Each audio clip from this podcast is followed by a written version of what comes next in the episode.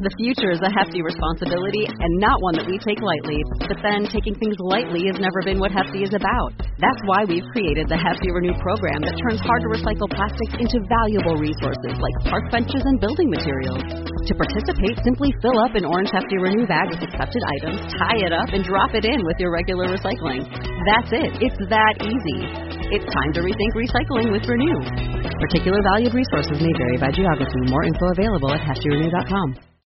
Get ready for comedy, Elmo's horny. politics, The gay spin on the story was like Queen Elizabeth fucking loves us. pop culture, I'm not a sports fan. I don't follow this shit. sexual harassment of celebrity guests, And you are always welcome in my apartment in New York City. And by my apartment, I mean my bed. and poetry. hotter than Vesuvius, more well endowed than the mastodon. It's the Adam Sank Show on Derek and Romaine 2.0. And for the next hour, you're in the ass. And now, The one, the only, Adam Sank! bottom. Bottom. Yes, it's me, the bottom. It's Adam Sank for another episode of the Adam Sank Show, Sunday, May 6th, 2018. We are not live, we are taped. So if you're listening on adamsank.com slash podcast at 3 o'clock Eastern Time on May 6th, this is your first time hearing the episode, but again, it is not live, so don't call us. However, all episodes of The Ass become available on iTunes within 24 hours of their premiere. Please leave me your ratings and reviews on iTunes. I've gotten some lovely new reviews lately and I appreciate every single one of them. So when you when you leave those 5 stars and you write a review, you really help other people find the show. So keep that coming. Also tell your friends.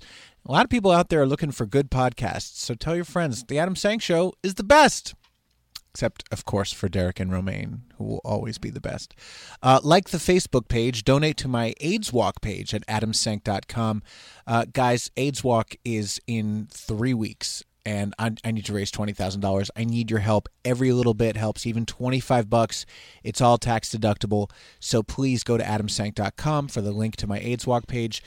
On today's show, we have the theater critic for Time Out New York, Adam Feldman, in the house to talk about this current Broadway season, uh, all of the hits and misses currently playing on Broadway, or in some cases already closed. Um, and uh, once again, with me, I am thrilled to welcome to the ass everyone's favorite trans sex worker, Jay. Hey, thanks for having me back again. You came back. Yeah, Lovely to have you here, Thank you. as always. lovely to be here. Jay, I want to start today by talking about a topic. uh, This is something I, I wrote down months ago that I wanted to talk about on the show because it's very important to me. This is an important topic in my life, and I'm wondering if other people can relate to it. Um, there's something called prosopagnosia. Prosopagnosia, also known as facial blindness, whereby uh, someone cannot recognize other people's faces, even people very close to them. They have to they have to uh, figure out who they're talking to based on the sound of their voice, or the things that they say, or just other cues like how tall they are, if they're blonde, you know, things like that. I- don't have actual pros- prosopagnosia, but I have, I think, a very mild form of it in that I have a very hard time recognizing people, particularly people who I don't know well. You know, like if I see you or if I see JB or someone else that I see constantly, I'm not going to have any trouble recognizing you. But let's say I've met you like a couple times and then there's someone else who kind of looks like you like they're the same height maybe they have the same facial hair i can't tell you apart from the other person You do this with a friend of mine at the gym. which friend Uh, uh, uh, his name is John. the one with the wig Yes. well him i recognize by his wig Oh, do he's you? got a terrible wig Maybe you just don't say hi to him. Sometimes he tells me Adam saw me, but he he didn't. Say I don't hi. want to say hi to him. Oh. I, I find him very oh. freakish, and I don't remember his name. That is true. But in but I'm talking about people that because some people like Scott Hernandez and Ryan Frostig will meet someone one time and never forget them Yeah. ever. Yeah. And I'm very jealous of this, but I don't have this. And also, and I know this sounds like an asshole thing to say, I know a lot of people, and even more people know me. Yeah. You know, like there are thousands of people just on my Facebook page who know my name, my face, my personality. Maybe they've seen me uh, do stand up or they uh, hear my show or they just read all my Facebook posts, but I don't know who they are. Right. To me, they're just a name and they're one name out of 5,000 Facebook friends that I have. Right. So when I meet these people in person, it's very awkward to me because they all go, Hey, Adam. And I go, Hey, hun Yeah. and I have no idea. And sometimes if I talk to them for a while, they'll, they'll say something and it'll click, and I'll go, "Oh, I know who this is. yeah. This is this person." But I have to have those cues. So very recently, it was actually let's uh, let's see, it was March. Okay, so like a month ago. I was doing the New York City Gay Men's Chorus concert, our, our big gay sing that we do every year in March. It's the biggest concert that we do. And, you know, I'm in the chorus and Ryan is in the chorus. And Ryan has this friend named Liz, who I have met once. Uh, we met at Ryan's birthday party. I actually liked her very much. She was fun to talk to and interesting, and we spent like an hour at his birthday party chatting. And whenever he mentions her, like he's like, "Oh, I'm gonna have coffee with Liz today," I always say the same thing. I always go, "She's just about the most interesting person I've ever met," which is a line from Will and Grace when Karen is Madonna's roommate mm. and Madonna's name is Liz and Madonna like shows Karen how to open a Pepsi can and Karen goes, Liz, I think you're just about the most interesting person I've ever met. So I know her, but again, I only met her in person once. Yeah. And we're Facebook friends. So I do and that and I had met her like months before that at Ryan's birthday. I think his birthday's in May. So we do the concert and it's three hours of standing on stage and singing. It's exhausting. And it comes at the end of a really exhausting week because we have dress rehearsals every night and so forth. I was placed in the lobby uh, during the last song so that I could hold a basket and collect money from people as they left the theater, all of which would go to uh, my pocket. No, all of which would go to the New York City Gay Men's Chorus. Sure. So I'm standing out there, and and the the show hasn't ended yet because I go out there during the last song. I leave the stage, and this woman walks out of the bathroom, comes up to me, and goes, "Hi," and I go, "Hello," and she goes, "You don't remember me, do you?" Yikes. Don't ever say this to anyone. No. It's really cunty. Yeah. You don't remember me. Do- well, let's break this down. No, clearly I don't. Yeah. And if I don't, why are you shaming me for yeah. that? Just call you out. I, I if someone doesn't remember you, remember you, it's not intentional ever. It's not like they're trying to forget you. They just don't remember. you. So I was like, "Tell me your name again." And she goes, "Liz." And I I still wasn't getting it. And she's like, "I'm a friend of Ryan Frostig's." And I was like, "Yes, Liz, I've met you. You're Ryan's friend. We talked at his birthday. Like it all came flooding Yeah, back. yeah, yeah, yeah. But her face means nothing to me. yeah. So I don't know what my point is here, other than to say some of us don't recognize you Yeah. and don't hold it against us. Right. We're trying our hardest. This has been a problem throughout my entire life. There are a lot of people out there who think I'm an asshole or that I'm stuck up or whatever because I see them and I don't say anything, or they talk to me and I clearly don't remember them and then they get all pissed off and offended. And I'm telling you, that's not logical because if someone doesn't remember you, it, it, it's not their fault. I feel like when people get upset because you don't remember them, it's about their self worth, and they Absolutely. think Exactly. really highly of themselves. For them, for you, for, for them to think that they matter in your life that highly. Exactly. Like I feel like the people, like I, I forget people all the time, and like people forget me, I'm just like, okay, that's fine. Like I'm not that important in your life. I don't expect to be important in your life. Right. So I don't expect you to remember me. If someone doesn't remember me, I go, Adam Sank. We remember we met at such and such. I'll, I'll help. Yeah. I try to help. Right. yeah. Help me. Don't shame me. Right. Um, and also, like JB said, if you're important to me, I will remember you. you no, know, it'd be different if, if I forgot my best friend. Then the bitch would be like, "Bitch, you forgot me." Uh, right? Totally, But this is a particular problem in the chorus because there's 270 guys, and it, the group is always changing. Every season, we lose like 40 members, and 40 new members come in. Yeah. So I know most of the baritones by name because that's my section. But there are people in the tenor section or the bass section who I have known for five years, but I don't really know them. Right. I just kind of know their face, and if they look like someone else in the chorus, I have no idea which one is which. Nor do I care. Right. Why do I have to learn 270 names and then new names every? It, it is stupid to me. If we fuck, I'll remember your name. Well, Maybe. You, that you're one ahead of my partner because he can't even do that. So Steven fact- has this problem. Yeah, as a matter of fact, he was fucking a guy named Steve, and he kept not remembering his name. And I his was like, own Steven, name." it's your name. yeah. That's funny. All right. Well, moving on, I found this article on a website called fashionbeans.com. Don't ask me how I've never heard of fashionbeans.com. Um, but the name of the article is Nine Mistakes You're Making with Your iPhone. And since most of us have iPhones, I thought that this would be instructive. Uh, number one, you're charging it wrong. iPhone batteries are designed so that you can't accidentally overcharge them. Like you can leave them plugged in long after the 100% charge goes off and they'll be fine. However, you're not supposed to charge your phone inside the case Oh Christ alive. because it makes the phone overheat Oh. and it could even be a fire hazard. Great. Now that's another thing for me to worry about. I know. I, there's no fucking way I'm taking it out of the case every, Every night time and you putting charge it it, back. Droid doesn't have that problem. Not at all. Yeah. Yeah. Yeah, but I Just hate your charge it. I hate that you have a droid because when I send you a message, I have no way of knowing whether you got it or not until you respond. That's so. Cre- I think that's so creepy. that sometimes takes days. Uh, number two, you are not checking the weather report. In other words, the iPhone is able to withstand a spectrum of temperatures, but it will not function normally uh, if it's. Uh, well, let's see. If it's, it has to be basically between 32 and 95 degrees to function normally. If you leave your phone in the car on a winter day, for example, you should allow it to gradually come back to room temperature before you turn it back on. Also, you should keep it out of the sunlight for extended periods of time. Yeah. When phones are left on the dashboard of a car on a hot day or next to a window where a sunbeam is hitting it directly, uh, it can really fuck up the phone. Yeah, I've I've had my phone tell me that it's overheating because I had it on the beach. Yeah, it'll say like too hot. Yeah. Um, the third thing you're doing wrong is you're not cleaning your phone regularly. Your iPhone is filthy. Yeah. Some studies have shown that smartphones carry up to 10 times the bacteria of most toilet seats. Bacteria are everywhere.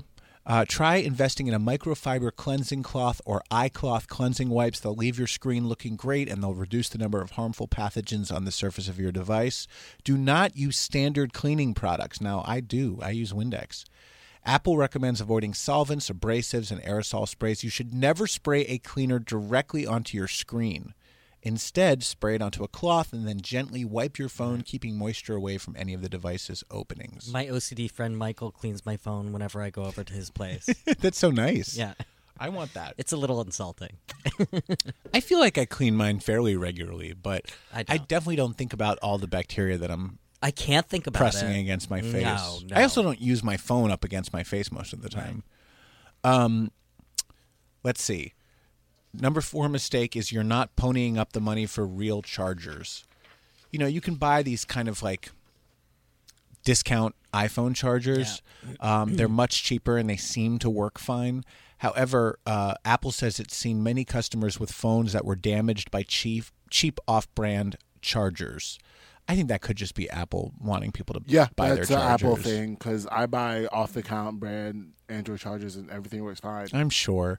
But Apple says their uh, parts come with a warranty, so you're protected should the charger die or malfunction.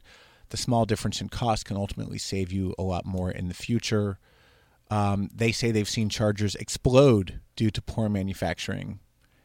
So, and a lot of them just die. It's not that anything's going to happen to your phone, it's just the charger will die quickly.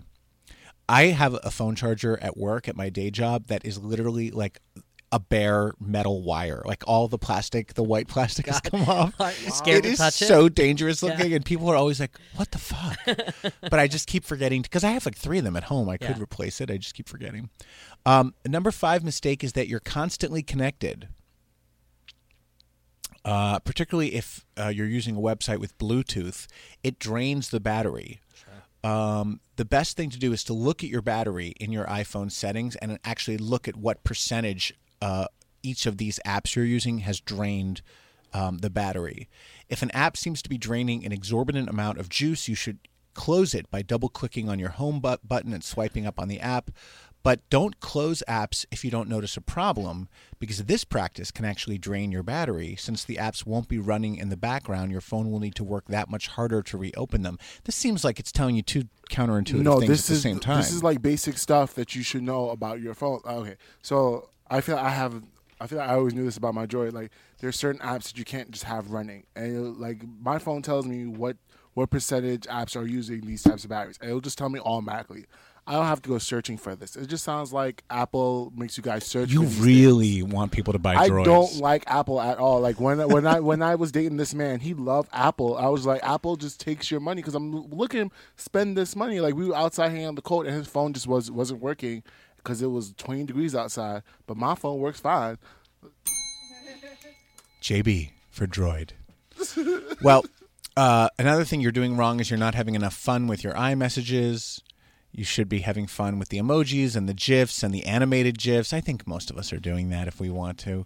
That sounds like a millennial thing. I don't think everyone's doing that. Well, yeah, I mean, my parents aren't. Although my mother, I have to say, has really gotten into emojis.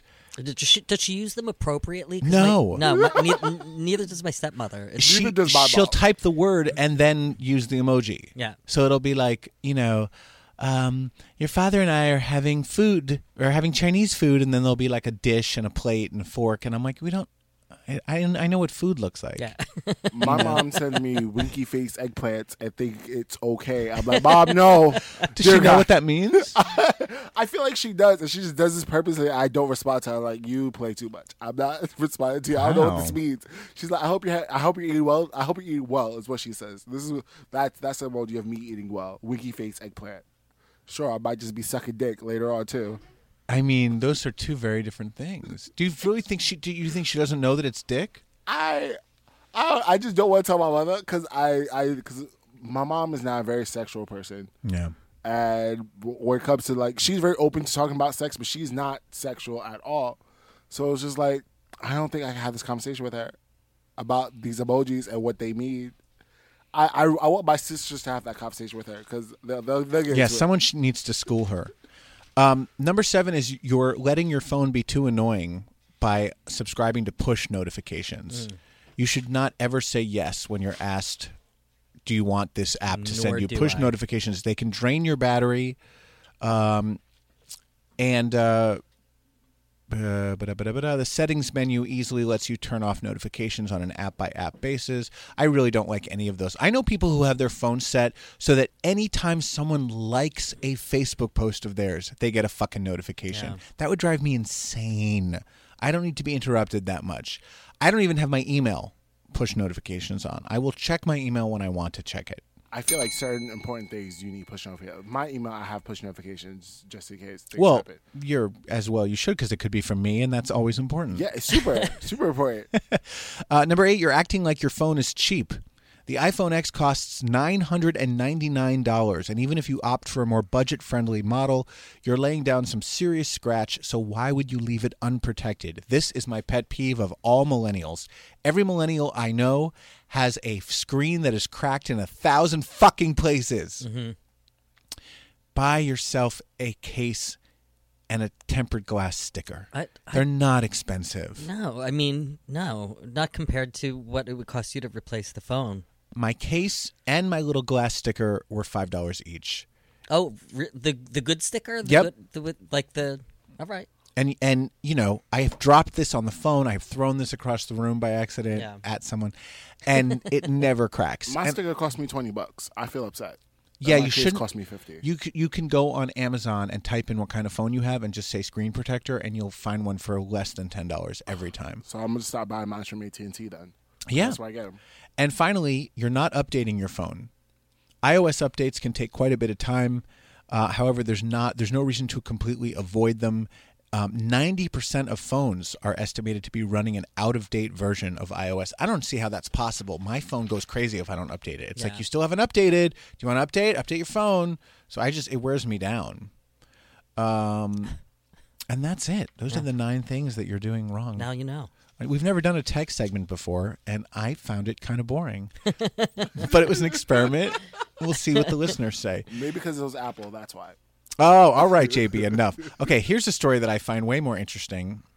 A gay porn star has been sentenced to five years in prison for selling three and a half million dollars worth of weed. No.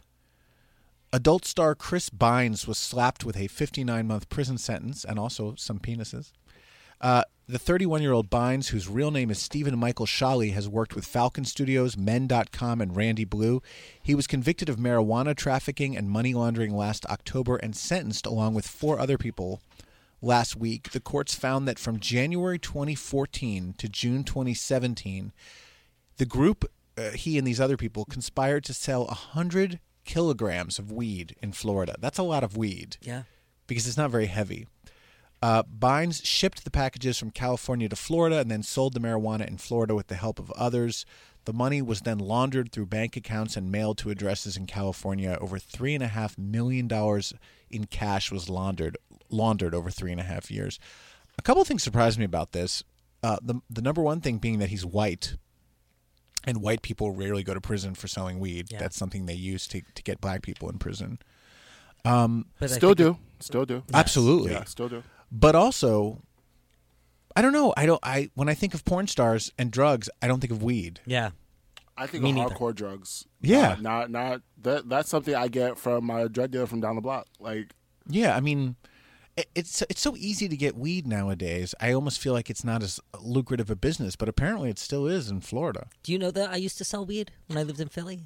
Uh, i don't know if i remember that but i'm not terribly surprised I'm I'm just really upset that I didn't make three and a half million dollars. I know, right? But then again, if you did, you probably would have wound up in prison. five right. years, five years, a long prison sentence for a non-violent offense. Yeah.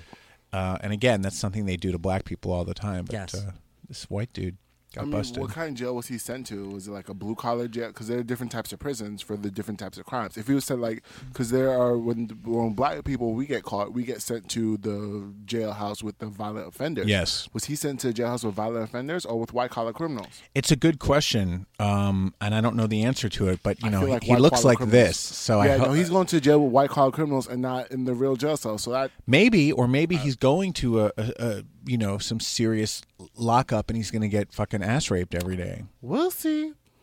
Meanwhile, this is a really fucked up story out of Los Angeles. A 16 year old boy has been arrested on suspicion of killing his ex boyfriend, mm-hmm. who was a football player.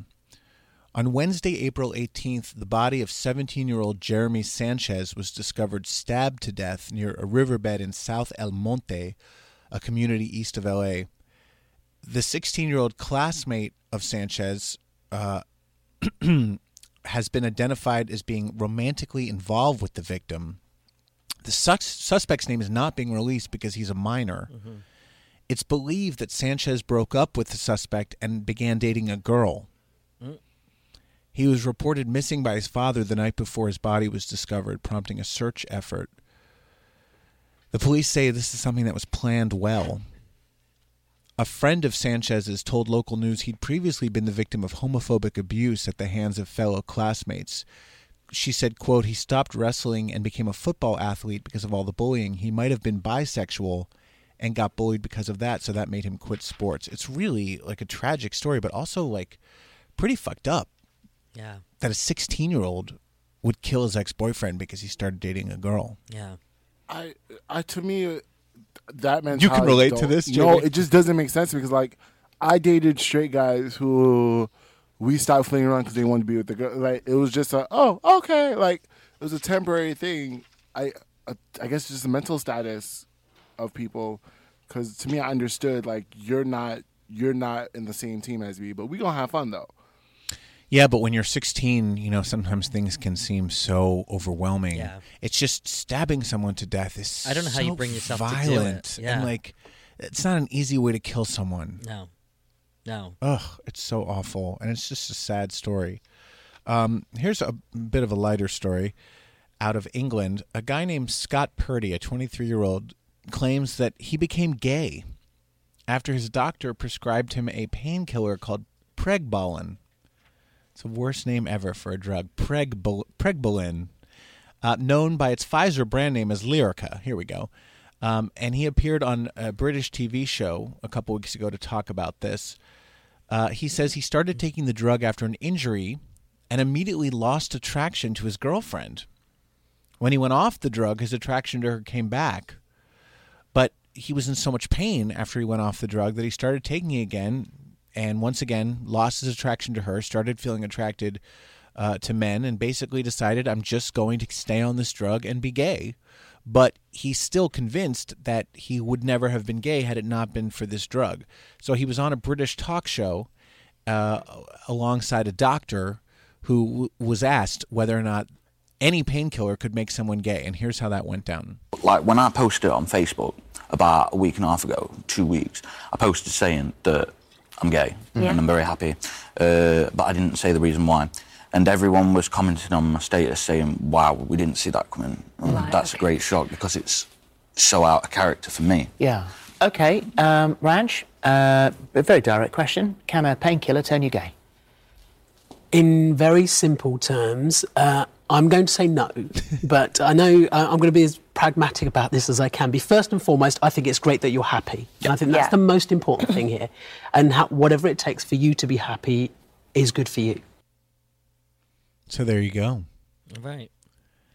I mean, if there's a pill that turns straight man gay, I'm going to become the gay Bill Cosby. Yeah. I'm going to be dropping that shit in everyone's drink. I'm following you right after. It's okay. I don't Tisk, blame tisk, you. Adam. There's so many fine straight men that love to sleep with.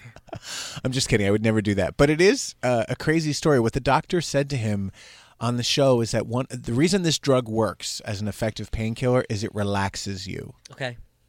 And in relaxing you, in being an anti-anxiety medication, it may have disinhibited him into embracing feelings that he that had always been there but that he had blocked out. Sure.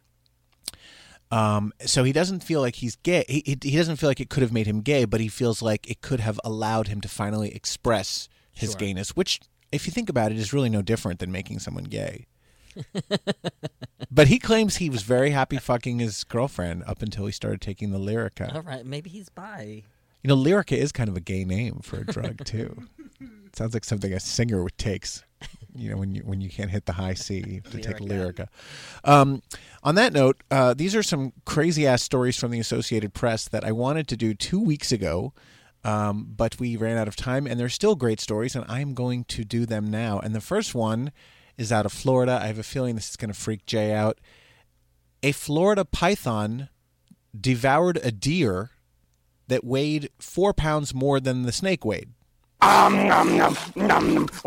That's actual audio. Researchers studying invasive Burmese pythons came across something they thought they'd never seen. An 11 foot long python had consumed an entire deer. The wildlife biologists tracking the snakes stumbled upon the bloated snake in Collier Seminole State Park, and when they moved the creature, it began regurgitating a white-tailed deer fawn. Oh, that's that's the part that's going to bother Jay. Jay's got a emetophilia, A emetophobia. a emetophobia. Excuse me. A emetophilia would be if you were into the vomit. Probably. Yeah. Uh, the researcher said, quote, we were just sitting there trying to process that an animal this size could get its head around what turned out to be a deer. It's the largest python to prey weight they had ever seen.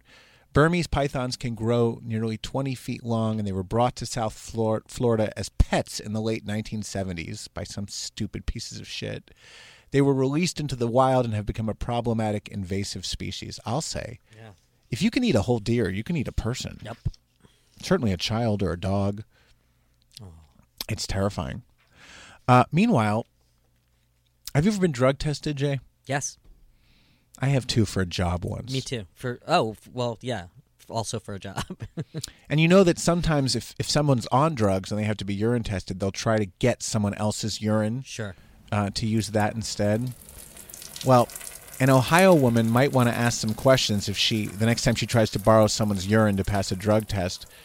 24-year-old Kiana Wallace was sentenced to 18 months in prison on Monday in eastern Ohio's Belmont County after she submitted a borrowed urine sample that tested positive for drugs. It sounds like a steep sentence for that. Well, once again, she's probably a person of color. Yeah. She pleaded guilty earlier this month to attempting uh, to tamper with evidence. The judge called the failed urine swap bizarre and told her he wouldn't allow her to make a mockery of the drug and alcohol testing system. Records show Wallace was sentenced to six months in jail, followed by probation in January 2017 for drug possession.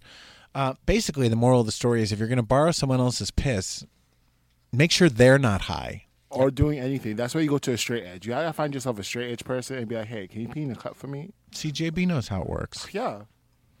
I don't know how you could even get away with it because when I did mine, um, they make you. Well, I guess they didn't like search me. I guess I could have had the urine on me. Oh, your mic's off. Okay, I'm sorry. So you can just keep it on you and then act like you're peeing when you just a bottle in your pocket or a small bottle to your leg. I'll tell you what. My ex boyfriend Rob was uh, in the Navy, and he told me they the Navy takes the the military in general takes its drug tests very seriously. You might know already know this, Jay. He said when you get drug tested in the Navy, there was a guy standing next to you Yep. watching you pee Absolutely. to make sure that the piss came out of your dick. Yep. That's kinky. That's hot as fuck. Can you imagine if that was your job to be like the the I, I don't pee think watcher? it's as hot as you think it, it is. I mean, I don't want to see the pee, but I want to see the all the Navy dicks. Yeah, all sure. the different penises, beautiful penises. Come on. Um, in Pennsylvania, a former TV weatherman legally changed his name to meteorologist Drew Anderson. In other words, his name was Drew Anderson, and he was a meteorologist, so he changed his name to meteorologist Drew Anderson. And you know, it would be like if Katie changed her name to producer Katie Castellano, or Jay changed his name to Hooker Jay. um, anyway, he's now running for Congress in Lancaster, Pennsylvania. He's collecting signatures to get on the Republican primary ballot for a run against U.S. Representative Lloyd Smucker. Uh, meteorologist Drew Anderson says he's looking for a climate change in Washington. Here's a little clip of him. Look at those blue skies right there in front of bird in hand. You know, I thought this would be the perfect place to be because it is spring after all, and the birds just right over here, they are already chirping, clearly a sign of what's to come. Something else that's coming your way in November will be my name, meteorologist Drew Anderson, on the ballot, but I wanted you to be the first to know if you live in Lancaster County or in southern York County, you'll see my name on the ballot with no political party attached to it. Shockingly, meteorologist Drew Anderson is not openly gay. Oh. But my feeling is he's a weatherman and that's his voice. So Yeah. he is. but he's running as a Republican, so So he is. He is. Yeah. But anyway, good luck to meteorologist Drew Anderson. I think it would be kind of hilarious if he got elected to Congress and they had to keep addressing him that way. Meteorologist Drew, Drew Anderson. yeah. Isn't there uh who's that I want to say a basketball player, there's some professional athlete who has a fucked up name like that. Uh Metta World Peace. Right? Oh. What is he? A football player? No one My here knows. gay brain does not allow What is me. basketball? my- he's a, he's a my gay basketball brain player. doesn't know sports. I'm sorry. about It's been sports, yeah. confirmed. Um, so that's it. Last story I'm going to do before we bring in our fabulous guest is uh, in New York City, a postal worker hoarded more than 17,000 pieces of undelivered mail, telling investigators he was simply overwhelmed by the amount of mail he had to deliver. But Alexei Garmash told them he, quote, made sure to deliver the important mail. He was charged last week in Brooklyn with delaying or detaining mail. He declined to comment as he left the federal courthouse. Federal officials say they arrested the 16 year employee after receiving a tip about a car owned by Jermash that contained 20 full mail bags. Authorities said they found 10,000 pieces of mail in his car, 6,000 pieces in his apartment, and a 1,000 in his work locker. Jesus. That's so infuriating, isn't it? Yeah. because when I think about my mail, like I barely get mail nowadays, Yeah. but when I do, it's usually a check. And if I didn't get a check, I'd be so mad. He's delivering the important mail. oh, he doesn't fucking know. He's crazy. And speaking of crazy, our guest. oh wait, where's my? Uh, I had written out a lovely intro for him, and now it's gone. Just make something Uh, okay. Our guest today is the theater critic for Time Out New York. We are always happy when he makes time for us to be on the show, and he is here to talk to us about the Broadway season. Please give it up for Adam Feldman. Listen to that applause. Yeah, where is the applause? Wake up, JB. The crowd See, I goes thought Chris wild. Thank go you, everyone. Beforehand. Adam, thank you. How'd you like that improvised introduction? That was beautiful. That is maybe the greatest tribute I have ever received. I also grew a mustache in honor of your appearance on the show. Thank you. Um, Adam, there are so many uh, new shows that hit Broadway this season, but before we talk about any of them, we need to uh, recognize the one that has received the most acclaimed, and it's this one. Oh shit, JB! It's a beautiful silence. Hell, it could be my fault. Come on, Escape to Margaritaville. Look, you know what? Uh, people can make fun of Escape to Margaritaville, and indeed they have. But I I, will say this: uh, I did not have a bad time at Escape to Margaritaville. That is not the worst show of the year. Nope. Uh, Escape to Margaritaville knows exactly what it is. It is a Jimmy Buffett musical. It delivers that. It makes no bones about it. Uh, it it works in all the hits. Uh, it's completely unpretentious about what it is, and that for me, I found that kind of relaxing. It's a kick off your shoes kind of show. You can you can hate it if you're if you're standing straight in your seat, you know, and you're thinking, "Is this great art?" Because it's not. But uh, if you're there to have a good time, and I, you know, I was willing to have a good time, and I had a fine time. It's not it's not a great show, but I How does it compare to other jukebox musicals like Jersey Boys or Mamma Mia? Well, it's uh, Jersey Boys and Mamma Mia are the two great success stories. Those two and and arguably Rock of Ages uh, Mhm. are the ones that everyone turns to and everyone wants to be because they ran forever and they were you know uh, they they worked as what they were. Most jukebox musicals are not that. Uh, beautiful, the Carole King musical also. Wonderful well. show. Yeah, also is doing well. But most of them are not. Most of them are, are really pretty bad. And for example, there is a, another jukebox musical that just opened on Broadway called Summer, which is a uh, Yes. yes, which is the hits of Donna Summer uh, shoehorned into a hundred minute TV movie about Donna Summer, uh, and I thought that one was terrible. Now, you were not alone in that. I, I actually read all of the major reviews, including yours, and uh, everyone seems to hate it. Where did the Donna Summer musical go wrong? I think that the difference for me is that the Donna Summer musical does not have a strong sense of itself, the way that the even the Escape to Margaritaville musical does. Um, it it takes itself very seriously, and when something takes itself seriously, that makes it more uncomfortable when it fails, as opposed to Escape to Margaritaville, which is just trying to sort of loosen up and have a good time. So even if it's not a great work of art, it's harmless. It feels harmless. Whereas in the summer musical, you have all these issues with this sort of like uh, anti-gay discrimination and drug abuse and sexual abuse and uh, domestic abuse, and these things are shoehorned in in this uh, inconsequential way that does not do justice to their actual weight, and so that makes it a more uncomfortable experience for me. It makes me react much more negatively than I do to something like Escape to Margaritaville, which again is a beach towel. Well, and one of the problems I've I've heard about the summer musical is that disco is not a uh, a genre of music that lends itself well to storytelling because the words seem, tend to be rather pedestrian. Yeah, that, that may be true, but then you can go around that the way that Jersey Boys did, and the way that, to some extent, Beautiful does. Um, you can get around that by making it about the process of writing those songs. And Donna Summer did co-write a lot of these big songs. That's Right. really barely mentioned in the show. That's a, a huge accomplishment. These are some of the greatest pop hits of the past 40 years. And uh, there, there's only kind of a gestural discussion of that within the show itself. There's almost no um, there's almost no discussion of process the way that there is in Jersey Boys and that there is in Beautiful. And when you're talking about songwriters, that stuff becomes the story.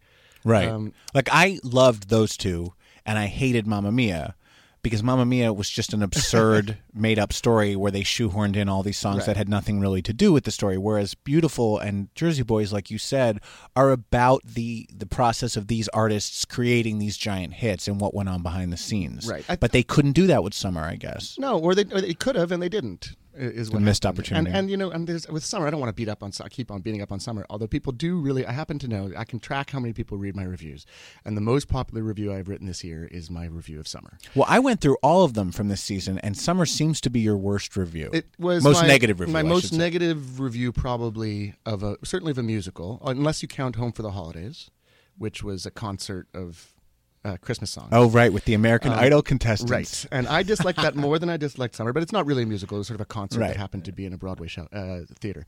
Um, I disliked some plays as much. I would say. What was your least favorite play? this year, gosh, uh, I guess of new plays, probably The Parisian Woman. And that was with Uma Thurman. That was with Uma Thurman, and uh, it's a, a good writer named Beau Willimon, um, and uh, it, it's just it's one of those things where you know sometimes a Hollywood actor can come and do something on stage and they turn out to be terrific, Right. You know, and that's the dream.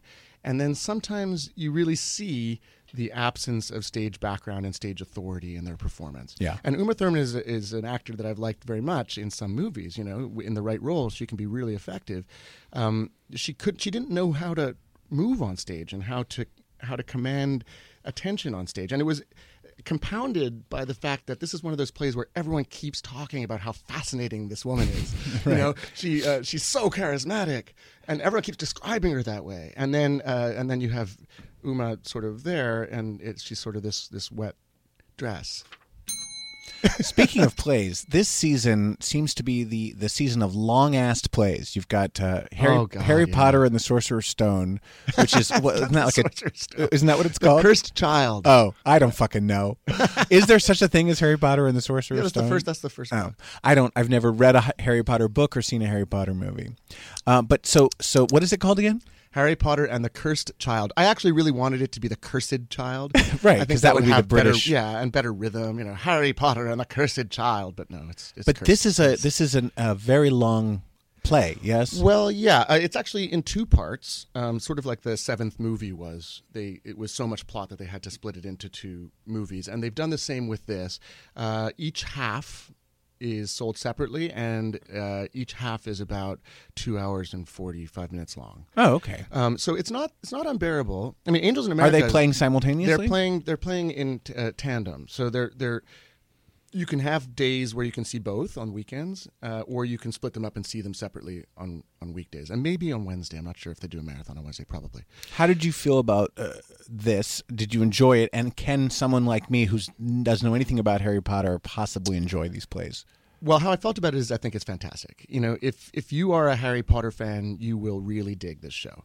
It is uh, it was based on a short story that was written co-written by J.K. Rowling, and uh, it it definitely has the stamp of authority. It feels like a worthy sequel to the heptology of books, um, and it's- very much in the tradition of those things. It's not going to be great. You're not going to go to it for the quality of the dialogue. You know, Right. Uh, it's perfectly functional. It's action movie kind of dialogue, uh, but it moves along really quickly, and there's a lot of plot.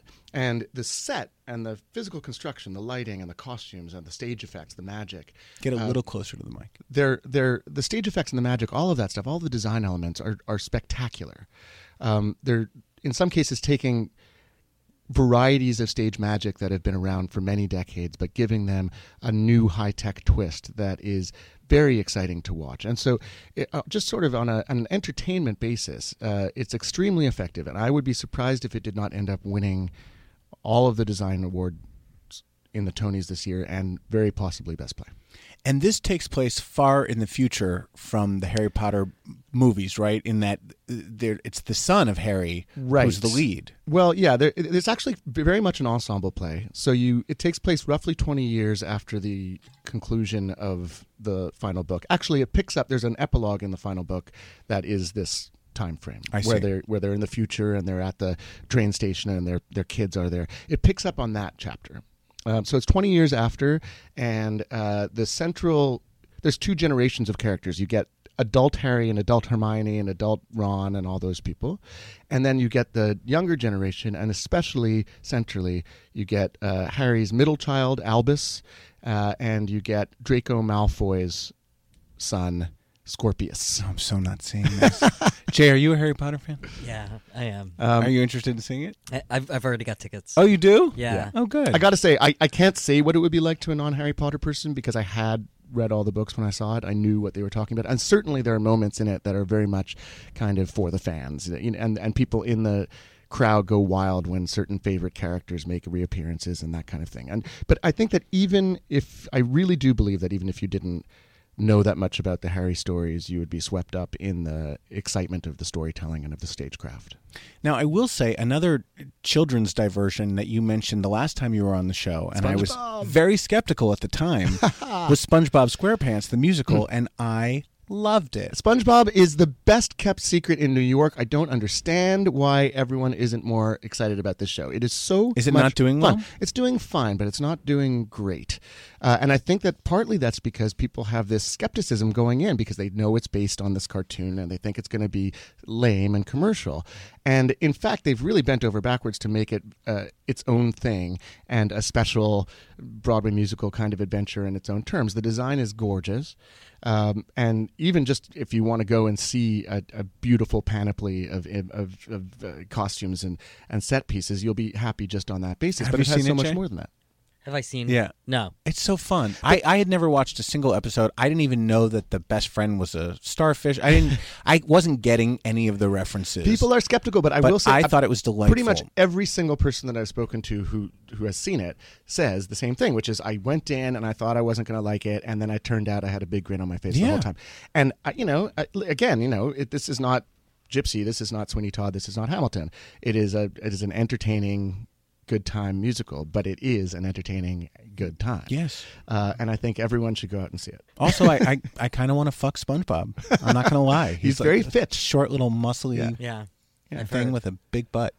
Um, speaking of which, we got to talk about Angels in America, Right. which Also has another long show. And that one really is long. fucking long show. But I think you know I haven't seen this production, but I've seen past productions, and uh, to me, it's always worth it. I, I think this one is very much worth it. It is a time commitment because each it is again in two halves, and each of the halves in this case is almost four hours long, three three forty, you know, three forty five with two intermissions each. Uh, and you and you see them on all the all on the same day. Again, you can see them all on the same day as I did, which ends up being with with the four intermissions and the dinner break ends up being a- like a you know a ten hour experience. Um, or you can split them up over two nights. I, I prefer to see it in one day, like you're binge watching. Yes, me know. too. And uh, and again, as with Harry, because it's so good and because there's so much happening, it does not feel long. There's you know the writing is so rich and there are so many different parallel plots to track that it doesn't you don't feel stuck there. You don't you're not aware of the time. And you know theatrical time works in a weird way. So it can it can if you're having a good time, if it's doing what it's supposed to do, then then even 10 hours just flies by like nothing. Whereas I've been at plays that are 40 minutes long that felt like, you know, 150 Yeah. years. A- Adam, help me out. I saw an off Broadway version of Angels just a few years ago yeah. with I want to say with Adam Driver. Adam Driver was the replacement cast, the second cast, because uh, the Signature Theater did a, a, a quite small scale revival of Angels a few years ago, and uh, it was popular enough that they extended it, but some of the original cast couldn't continue into the extension period, and so uh, in that case, Zach Quinto had been playing Lewis, Yes. and then he left, and and Adam Driver took over that part, and I thought Adam Driver was actually very good in it. I thought he was great, and I and I thought Michael Urie was very good as Prior. He Yes. took over from Christian I Borle. and loved I liked, that I liked both of them better than than the original cast of that revival. I thought the re- the replacement cast was better, and that's unusual. So how about this current cast? I, I was a little skeptical when I heard that Nathan Lane would be playing Roy Cohn because it just seems like such a miscast, but apparently No, it works. It works notices. very well. You know, uh, Nathan Lane is a creature of the stage. He knows what he's doing up there. He knows how to work an audience, and that is that's that's what the play needs from Roy Cohn. It needs a big, juicy, um, larger than life in some ways performance because a lot of the other stuff is so heavy. Uh, you need this big theatrical force that's pushing it along in the form of Roy Cohn, and Ron Leibman certainly did that in the original production, which I which I saw. Uh, I thought uh, Al Pacino uh, and was Pacino just did it mesmerizing Uh, and Nathan, HBO Nathan Lane is very good. And I gotta say, like what was surprising to me is how effective Nathan Lane is in the second half in Perestroika. Uh, when he uh, is very ill and in the hospital, and uh, I thought that his his scenes, his pain and his dying scenes are uh, really harrowing. Um, I thought he did very well in this. Uh, you know, it's an it's an English production, and they've brought over n- the the, the um, nearly all of the original London cast, including Andrew Garfield. including Andrew Garfield. Andrew Garfield is kind of British American. He was born here and then raised there, uh, so he's somewhere in between. And Nathan Lane, of course, is American. The rest of the cast uh, is English, except one new actor, Lee Pace, that they have for the American production. Uh, in some cases, I was very skeptical about that aspect of it because uh, I didn't understand why you would bring over a British cast to, to do an extremely American contemporary American Yeah. play. Uh, and I can't imagine a time when there would be a major British revival of a recent British play with an American cast in. mind. Yeah, that would be I- weird. I- but you know, I think that for various reasons they chose to bring it over, and and and in many cases, I was very pleasantly surprised with the results. I think that James McArdle, who plays Lewis, is terrific. I think that Denise Gough, who plays uh, Harper, is terrific. And the Um, American accents are convincing. the American accents are largely good. Those two especially, um, and uh, the guy who plays Belize also has a good American accent. The women are, are a little uh, spottier. They both have very strong moments in their performance, Well, but the accents are a little. Women spotty. do spot sometimes. I find I find I find that aspect a little distracting, and I would have I would have. I mean, there's so many American actors that would love to play those parts that I kind of wish that they had had an opportunity to do so. But I, I can't complain about the performances that I saw, and and it is one of those things, Angels, that uh, although it does work very nicely uh, in smaller productions like at the Signature, I think there is something magical about seeing it in a full scale Broadway production. It's an epic show. It kind of needs that scale to really work. I think. I'm dying to see it. Uh, so yeah, I, I strongly recommend that. And um, the one that I really think I mean, it's, it's hard to get tickets, but the one that I keep telling everyone to go see is Three Tall Women. Oh, right, with Edward uh, Albee's Three Tall Women. It is Laurie Metcalf, Laurie Metcalf, and Glenda Jackson, the fabulous, the Glenda- formidable, who's, who's apparently a terrible interview, just a difficult interview. Uh, look that up online, folks. There's a very funny interview in the LA Times with Charles McNulty. Um, but she's uh, she is a force of something on stage. She is amazing. Going back to musicals, there are two rather grand revivals that just opened. I have not seen either one of them and would very much like to go. Hint, hint. Mhm. Uh, the first is Carousel, uh, the famed uh, Rodgers and Hammerstein classic, and the second is My Fair Lady, starring Lauren Ambrose of Six Feet Under Yes. fame. Tell us about this. Yes. Uh, well, you know, it hasn't been a great season for new plays or new musicals. There haven't been that many of them. But it has been a quite good season for revivals.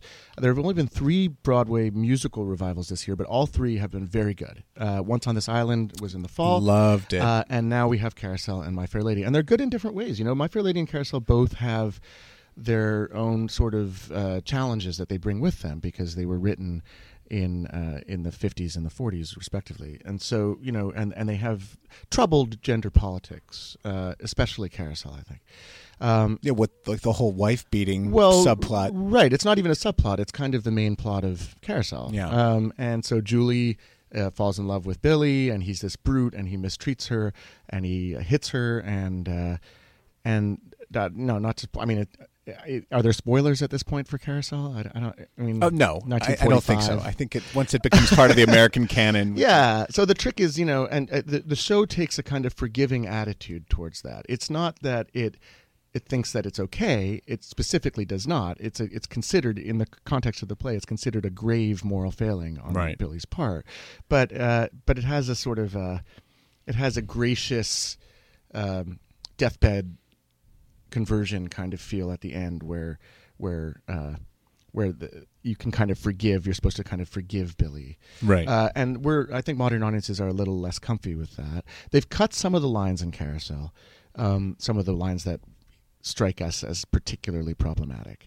Um, but they but they the show is the show, and I think that what they've tried to do to comp to compensate for this difficulty is they Jack O'Brien, the director and the production, have really gone for for beauty and aesthetics and uh, old school Broadway celebration. And so you have a big grand sound, you have a beautiful set and costumes, uh, you have gorgeous choreography. The original was Agnes DeMille, and now it's this guy Justin Peck from uh, Yes, you the know, It uh, Boy. Right, he's a he's a big ballet it boy, and uh, and the ballet is very serious. You know, they've got one of the m- one of the lead roles uh, is cast with a with a with a ballet dancer principal, and one of the lead roles vocally is cast with Renee Fleming, the opera star. Wow. And so they really go for that highbrow.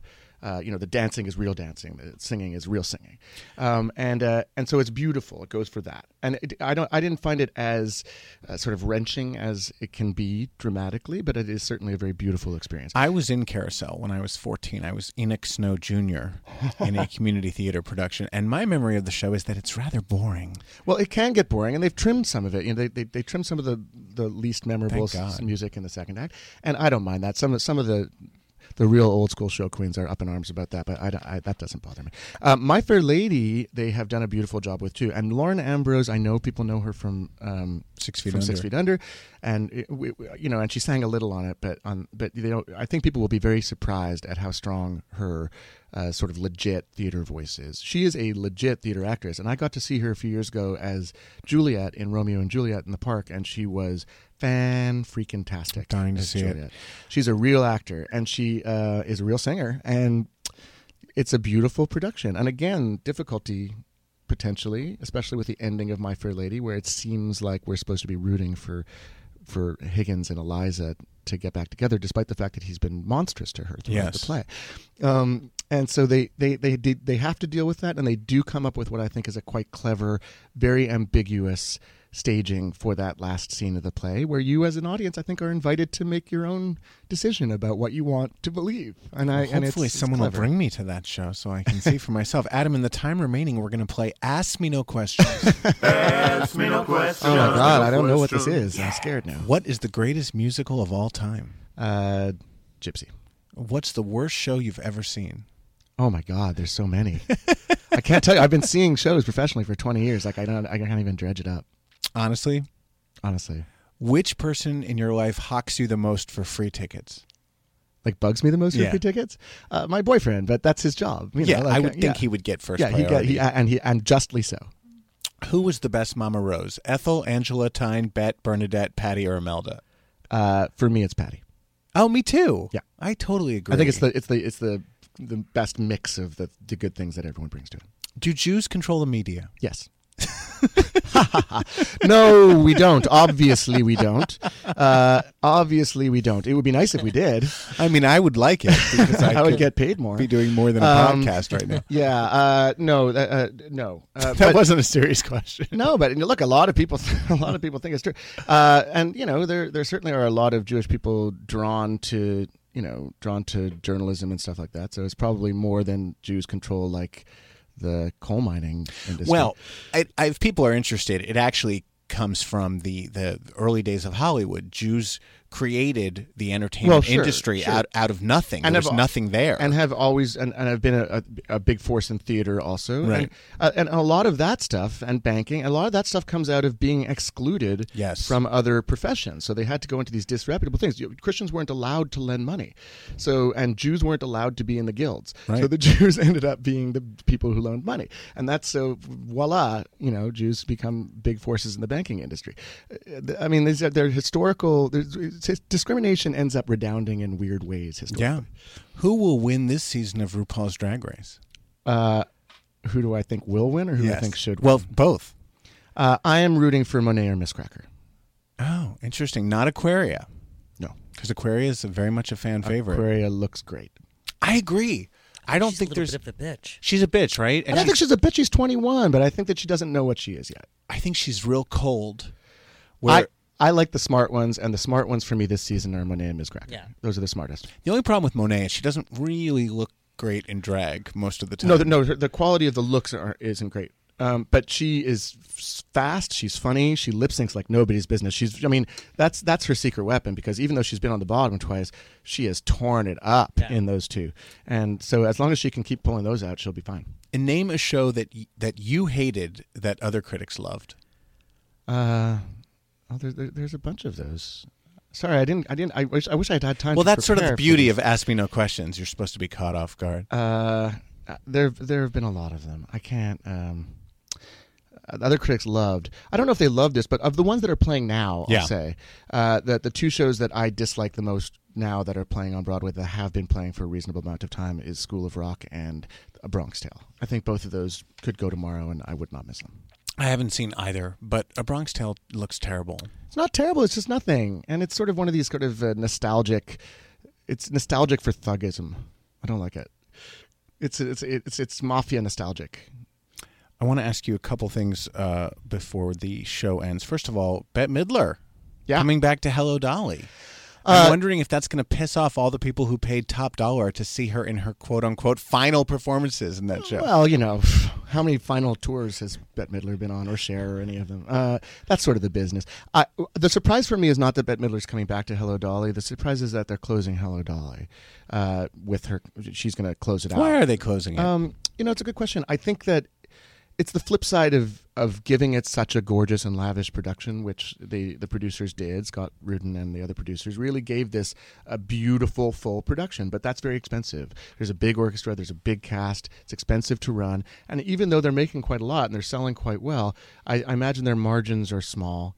Uh, and uh, I don't know that they've recouped yet. My my expectation is that they think that by bringing Bette back for one last month and David Hyde Pierce and Gavin Creel, that they can have a big rush of money, um, make it over the finish line in terms of recouping the costs of the production, and then close it at a nice little tidy moment and not have to deal with continuing to replace the cast and keeping on getting people to come and making it into some Chicago thing. Right.